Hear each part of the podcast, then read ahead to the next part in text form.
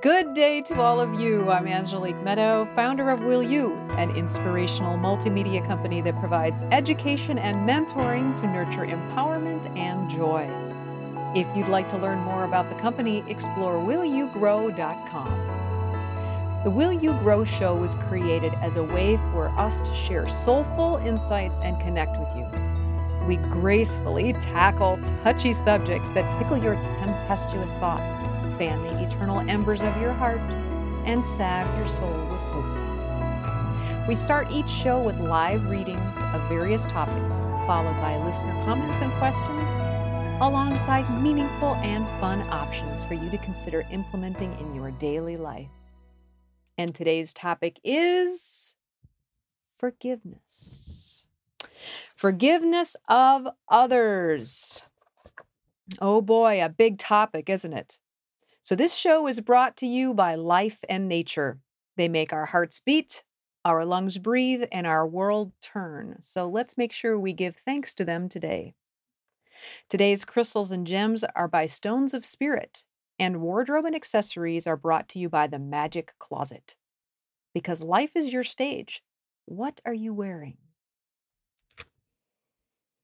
All right. The Struggle to Forgive Others. This is part one of a three part series. Part one is forgiving others, part two is forgiving ourselves, and part three is forgiving life or God. We tackle, as we said, touchy subjects that tickle our tempestuous thoughts. But they also fan the eternal embers of our heart and salve our soul with hope. So never fear, we've got lots of good here. In working with people to become empowered and make healthy choices, I have found that the biggest blocks to success are unforgiveness of others' self and life and belief in unworthiness. Big stuff.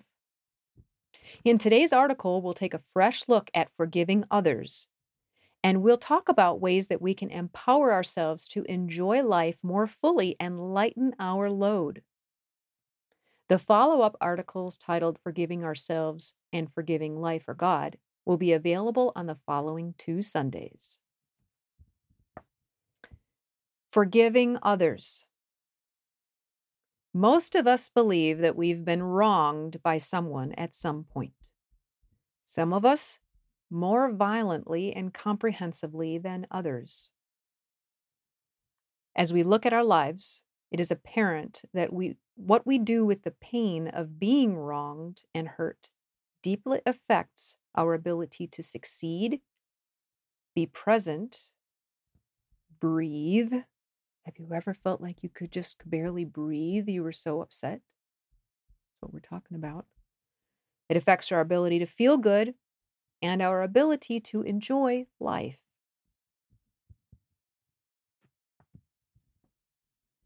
Next, let's talk about not taking any offense.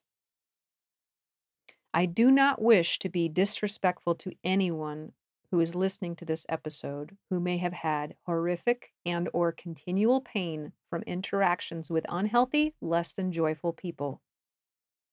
Although I cannot fully understand all of your pain from your perspective, I do know hardship, both personally and through my clients.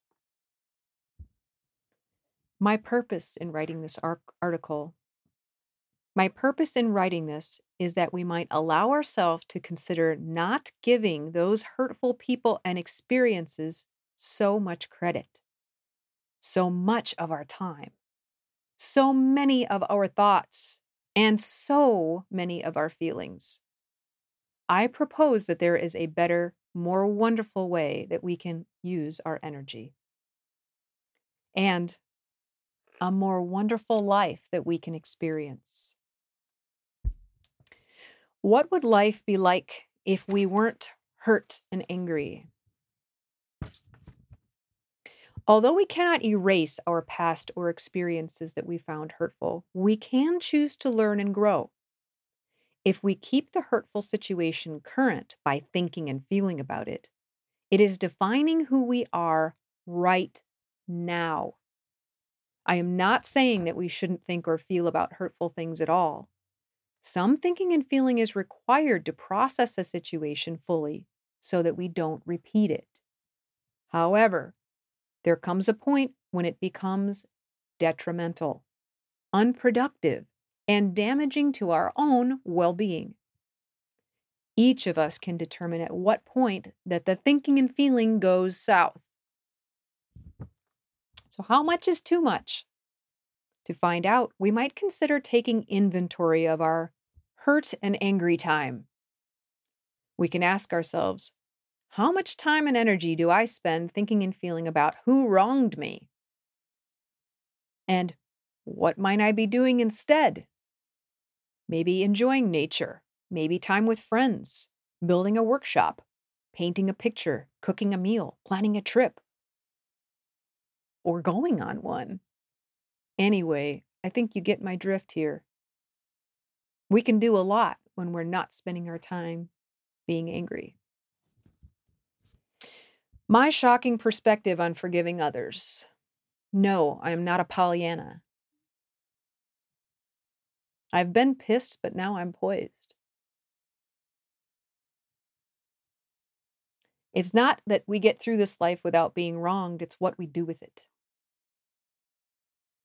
As one of my uh, favorite live beings now, Sadhguru, says, What do we do with the manure that we're given? are we going to plant a garden of wonderfulness? What are we going to grow with it? Is it going to grow us? Or are we just going to stink? It's up to us.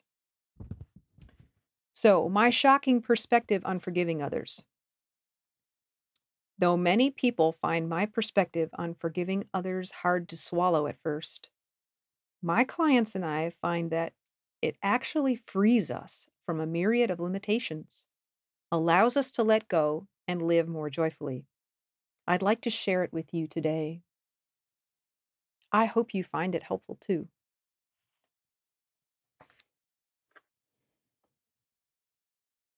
I do not believe in forgiveness. I don't believe in it.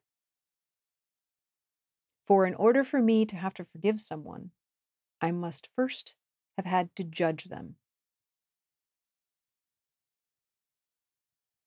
I don't believe in judging.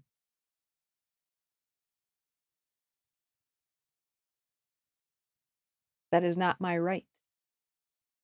I could do it, I could choose to judge. But if the Creator allows for it, then who am I to say that it shouldn't be? It is what it is. I choose to accept. I accept instead. That doesn't mean that I allow myself to become a doormat and walked on. I don't welcome people abusing me. However, I can accept that they're a jackass and walk away. I can have better use of myself and my time and my energy.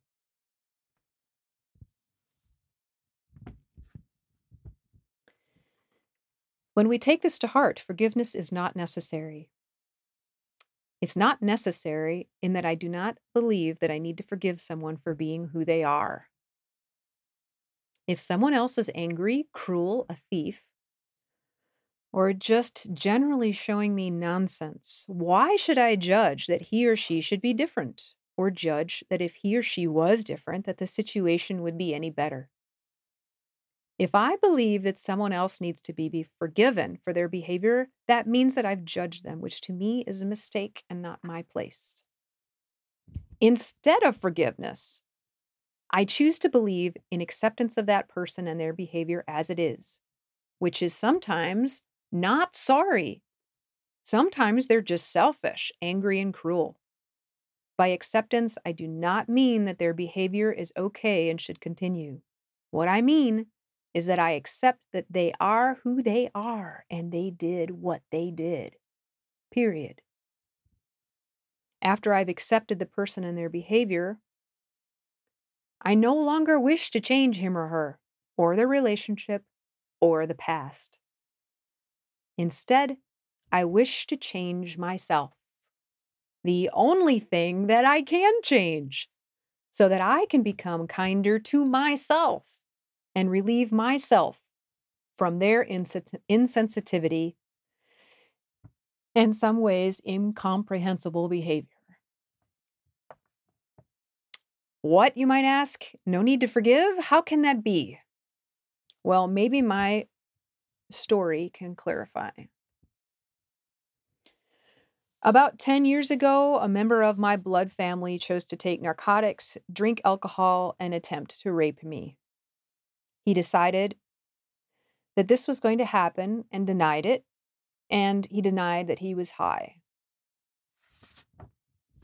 It's difficult for me to talk about it still, so I wrote it down so that it would be easier for me.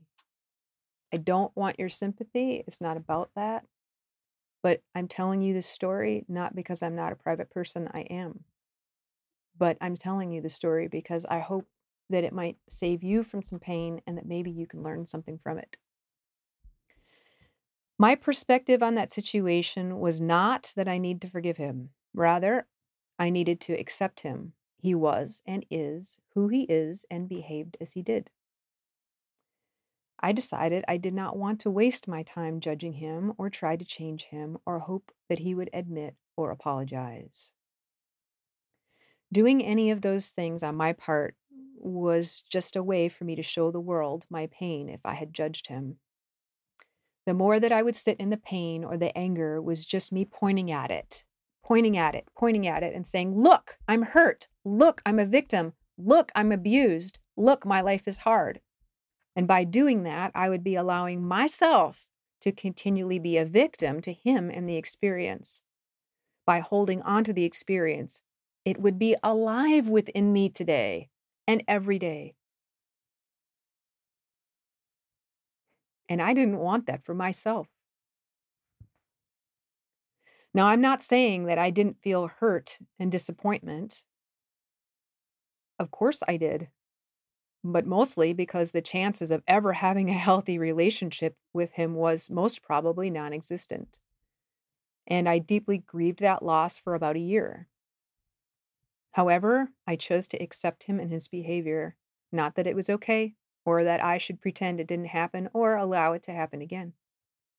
Instead, I chose to accept him and was left with the empowered ability to quit blaming him for how I felt and start making my changes. I did choose to have a final conversation with him by phone and said, If you choose to get clean and want to have a good relationship, you know where I am. Otherwise, it's best for me not to be involved with you. What does that mean? He asked. That means I don't want to have anything to do with you while you're an addict. No communication. It's not good for me. Now, that might sound easy to do, but it wasn't for me. It was many years of a relationship that we had had together, and it was letting go of something that was really difficult for me. So doing it for me was hard. Um, it was hard to accept that he would choose to be an addict over having a healthy relationship with me or himself. And hard to know that he would not have me as a confidant during times when he contemplated suicide, which he often did. It was hard for me to accept that he might choose to die instead of getting clean. However, for me, acceptance of him and his choices and responsibility to myself and my health, safety, and joy was and is a good choice. I have no anger because I accept him for who he is. I have no pain because I accept responsibility for creating a joyful life for myself which includes being responsible for choosing respectful, joyful people in my inner circle. Now, the bonus to acceptance means no anger. When we are in complete acceptance of a person and or situation, it is not possible to be angry. It was during this time when I had prayed and asked intuitively, what is it that I need to know? And a an acceptance regimen was mentioned to me. And I say mentioned because hearing is one of the ways, clairaudience, that I receive information, acceptance regimen.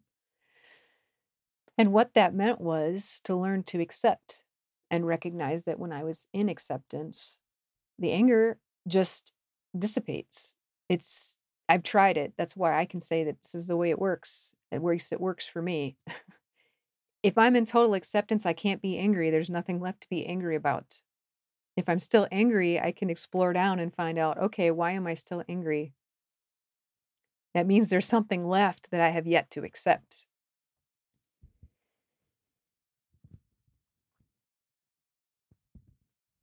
The other side of the coin. If you have been the wrongdoer, the one who seeks forgiveness, the ones who, one who wants acceptance from someone else, you may wish to consider the following. And I say this because I not only know it from my own experience, but I've worked with many a family member who have too. So please consider the following What are your intentions? Many of the addicts I work with have wronged their family and friends. When they painfully share with me that they have asked forgiveness for their wrongdoings but have not received it, I ask them, Why do you want them to forgive you? Most of the time, they want things to, quote, go back to the way they were.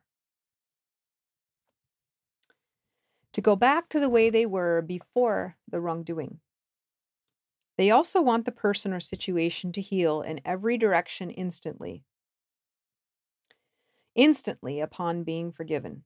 For example, they may have stolen from a woman, ask her forgiveness, and expect that after she forgave them that her parents and her friends and all that were involved would be salved and healed and the relationship that they had had with them would be returned to normal. When we seek forgiveness, it's important to remember that the person from whom we seek it has the right to, to react in any way they choose. They don't owe you forgiveness. And if that person chooses to accept us and forgive us for the wrongdoing, that does not mean that we are exonerated or excused from a possibly very long road of showing the victim and their families that we are not the same person that we were and that we will never behave that way again. When we can do those two things, then there can be some reassurance. When we, as the wrongdoers, accept our responsibility for what we have done, it's best that we also accept the responsibility to repair all of the fallout from our mistake for as long as it takes, and with faith that healing will happen in its due time. So, what say ye? What say ye about this topic? I am sure that this is something that has hit on everyone's uh, nerves, um, pain, hopefully also some curiosity and some hope. I'd like to hear your thoughts and feelings about this and forgiveness and acceptance of others so that we may learn and grow together. Now, I've got a few fun items from nature that can be used to help heal you on your road to forgiving others. First, we will talk about a crystal, a very beautiful crystal. This is called selenite. Isn't it lovely? And very interestingly, you can see these streaks here. It breaks off in strands, one little bitty piece at a time which is kind of how forgiveness can be released from ourselves one little bit at a time. And all of a sudden, then we feel better. So, the way that we can use this selenite is any way that we feel drawn to. We can use it as a wand over our body, over different chakras that we feel might be tight, might be clogged. You can even use it when you meditate. You might lay it across the chakras in your chest. You could sleep with it. Um, there are lots of things that you can do to help yourself to heal. So, read more about the selenite crystal. It's spelled with an S. I'll tell you a little bit more about what the selenite does. Its sources are England, the United States, Mexico, Russia, Austria, Greece, Poland, Germany, and France. Selenite is crystallized divine light, continuously radiating that light into your life to transmute your environment into sacred space. And your body is also your environment, so that counts, okay? Ah, Selenite is a regenerative stone that emits the dark light from the underworld rather than white light. So it throws insight into your inner processes. And forgiveness areas are definitely deep inner processes. And it enables accepting your shadow and hidden self, that part of yourself that may not want to forgive the other person. So it makes the perfect accompaniment for an evolutionary jump into expanded self awareness and a new life. Spiritually, by affording deep insight into the cycles of birth, death, and rebirth, this stone opens the priestess in every woman and is ideal for Thanksgiving moon rituals and at childbirth. A stone of emotional transformation. Selenite is a powerful karmic cleanser and healer, assisting in life review and ancient trauma release. One other thing. The stone also clears mental and spiritual confusion and removes karmic entanglements. That can be very help, helpful and healthy. So, if you, uh, as you're working with people who have caused deep wounds within you, um, that can also be part of a karmic entanglement. If you need to know more about that, you can look it up online and we um, can touch on that a little further in, in episodes in the future. Okay, our animal for today is the damselfish. The damselfish.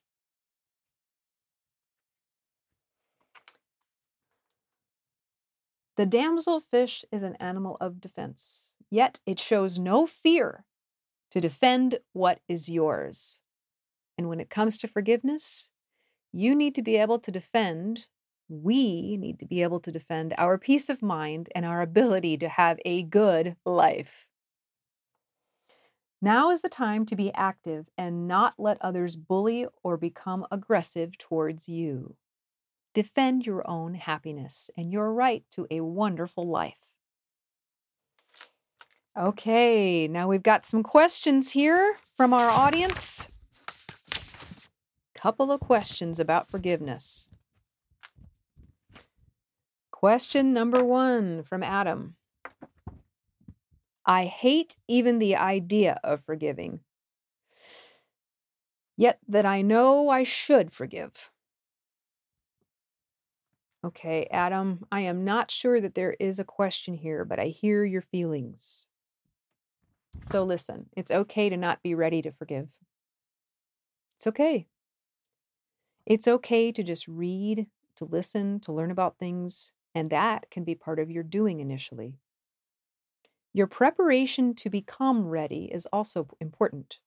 My question for you is Are you open to the idea of it? Can that be a first step?